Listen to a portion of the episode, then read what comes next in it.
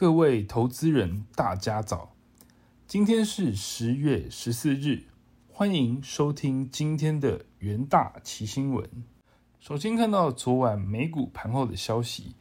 美国九月消费者物价指数与核心 CPI 双双高于预期，美股主要指数周四开盘齐挫。由于联准会下月升息三码几乎没有悬念，投资人压住美股已接近触底。在标普指数跌破三千五百点之后，逢低买盘抢进，引发高空行情，带动美股一路向上，上演惊奇大逆转。在数据方面，美国周四公布九月 CPI 年增率为八点二 percent，基础食品、能源波动的九月核心 CPI 年增率大幅上升至六点六 percent，创近四十年来的新高。美国上周经济调调整后，初领失业金人数为二十二点八万人，较前值二十一点九万人上升九千人，高于市场的预期，并创六周以来的新高。炙热的通膨报告让联准会更有理由在十一月开会的时候持续激进升息。根据 CME Fed Watch 的工具显示，交易员预测联准会升息三码的几率可能超。过九十六 percent，四码的几率攀升至约四 percent。在震惊消息方面，市场周四传出，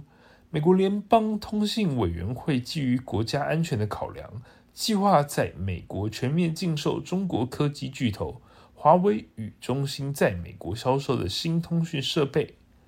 同时，英国政府周四宣布。英国五 G 网络全面移除华为设备，最后期限为二零二七年底。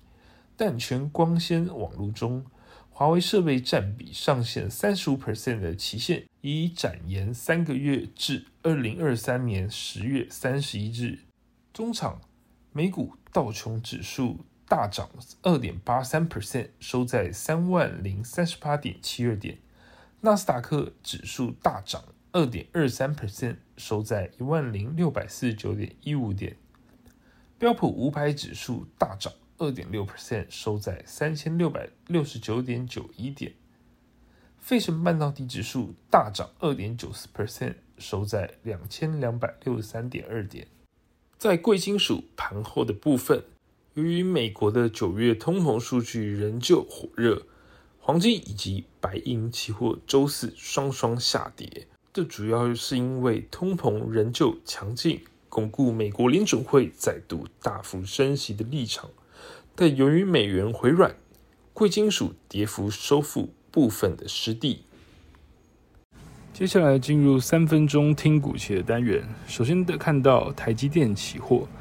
台积电于十月十三日举行法人说明会，受惠于苹果新机处理器订单、先进制程晶片需求续旺以及新台币贬值等利多因素影响，第三季新台币营收达六千一百三十一点四亿元，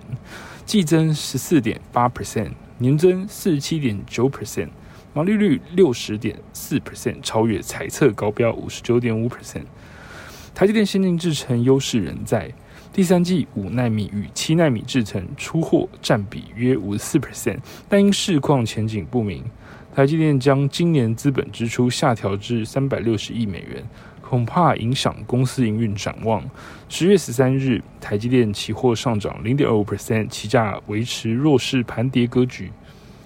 接着看到智茂期货，社会电动车产业持续发展，电动车电池所需的检测设备需求上升。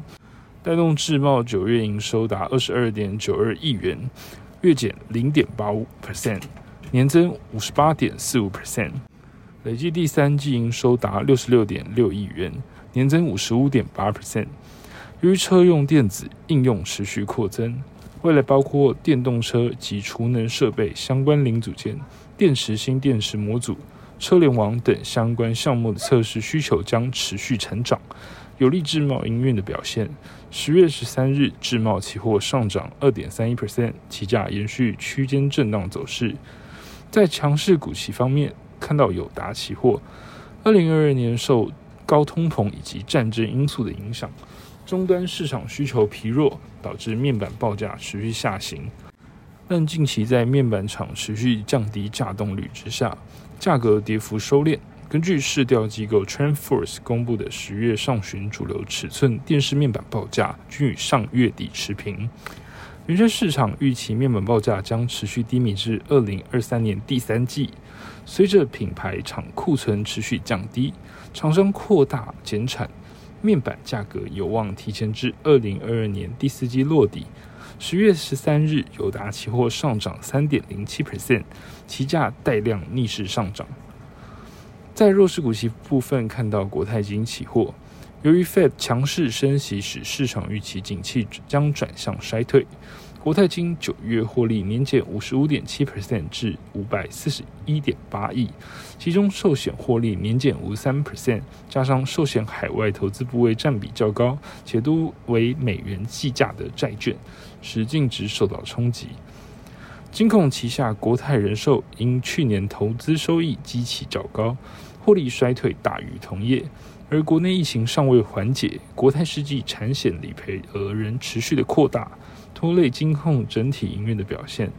十月十三日，国泰金期货下跌五点四二 percent，期价弱势重挫创新低。以上就是今天的重点新闻。